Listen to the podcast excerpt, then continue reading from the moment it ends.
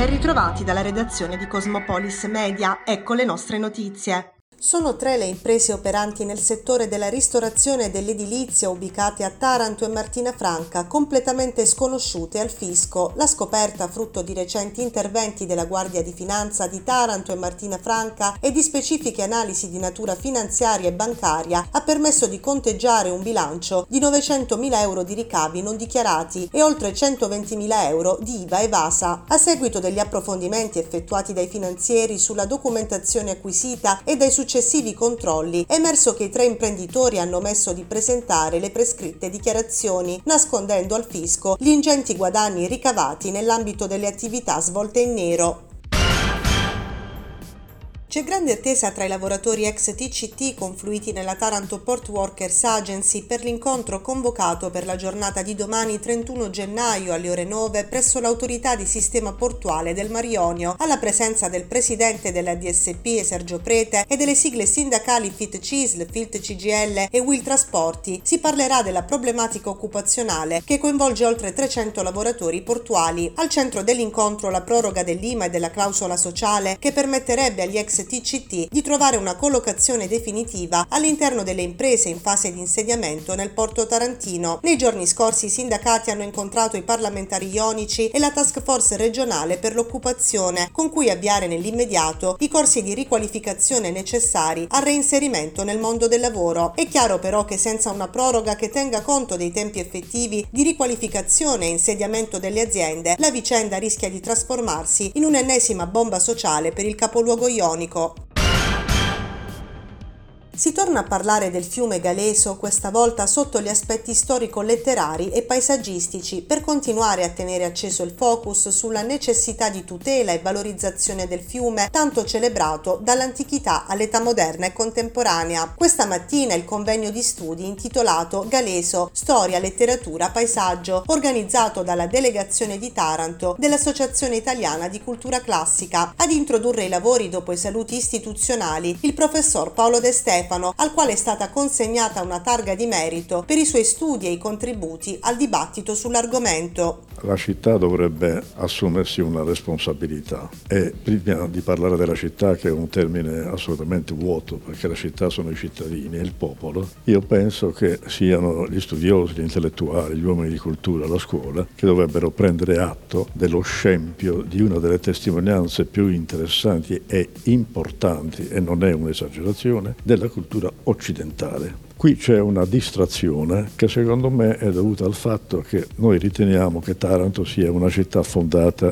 mille, mille più anni fa. In realtà la città di oggi è una filiazione contemporanea. Taranto è una nuova fondazione della fine dell'Ottocento. E diciamo, intorno a queste cose c'è stata sempre l'attenzione di pochi nuclei di intellettuali, ma non è diventato mai un elemento di coscienza popolare, perché per esempio, al di là di qualche intervento di un illuminato politico, la politica non ha mai ritenuto di guardare con attenzione non dico culturale, ma di profitto e di rilancio culturale. Pensate, io parlo di questo, perché è inutile parlare del valore, eccetera, eccetera. Il turismo scolastico in Italia muove 2 milioni di persone l'anno, ma vi rendete conto? Questo fiume, senza spendere una lira, è noto in tutto il mondo. Noi abbiamo una campagna stampa sul Galego che è cominciata duemila anni fa, quindi questo ulteriore richiamo alla scuola, agli intellettuali, alla politica è quello che noi possiamo fare, perché non possiamo diventare altro, perché il potere non è nelle nostre mani, noi abbiamo un solo potere, quello di comunicare. Poi bisogna che ci siano orecchie attente da parte di quelli che devono fare. Ultimi scampoli di mercato per il Taranto che dopo aver messo occhi e mani sul centrocampista della Turris Antonio Matera, il cui arrivo dovrebbe essere ufficializzato in giornata, sta provando ad assicurarsi le prestazioni di un altro calciatore di spessore. Il nome riportato da Radio Mercato nelle scorse ore è quello di Karim Laribi, centrocampista con trascorsi in Serie A e B, attualmente in uscita dal Potenza. Il calciatore, pur affascinato dall'idea di indossare la casacca del Taranto, avrebbe numerosi estimatori. Nulla di nuovo sul fronte Falco, mentre in uscita potrebbero salutare Condai e Samele.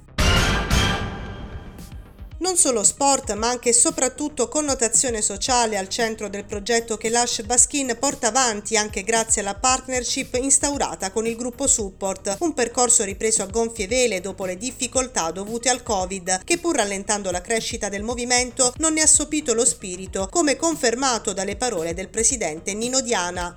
In compagnia di Nino Diana, quest'oggi siamo venuti a trovarti in casa Ash Baskin. Ciao Nino. Grazie per, eh, per, essere venuto a trovarci, così vedi in diretta quello che facciamo qua, tre volte a settimana, tutte le sere in palestra.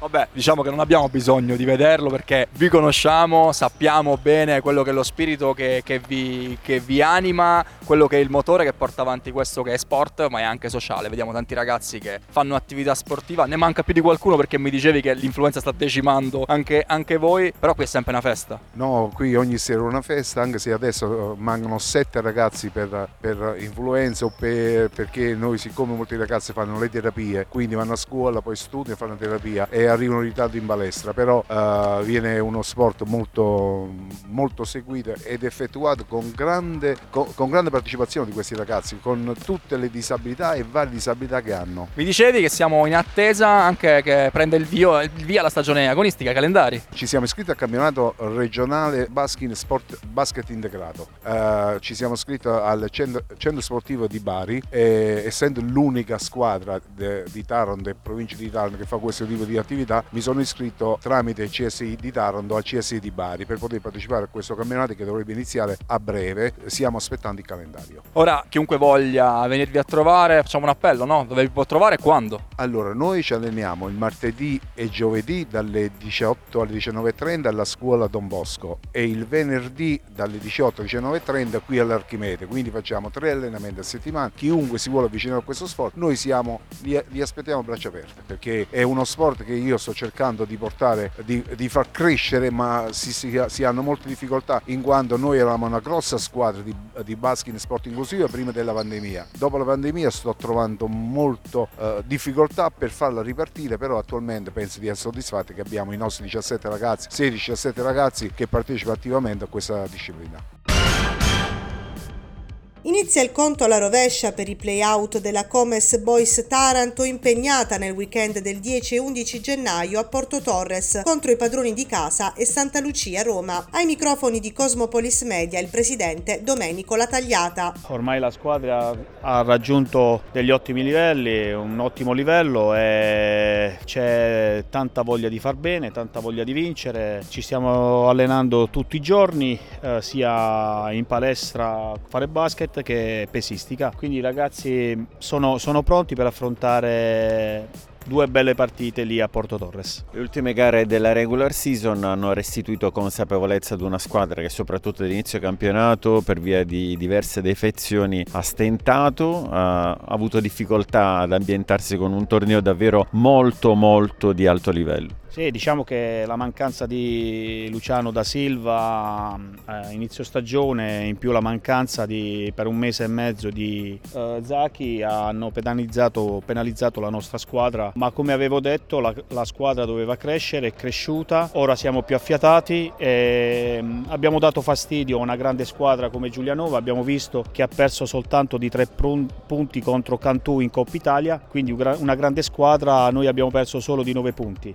Questo significa che la squadra c'è, la squadra ha voglia di far bene e la squadra vuole rimanere in Serie A sicuramente per il prossimo anno.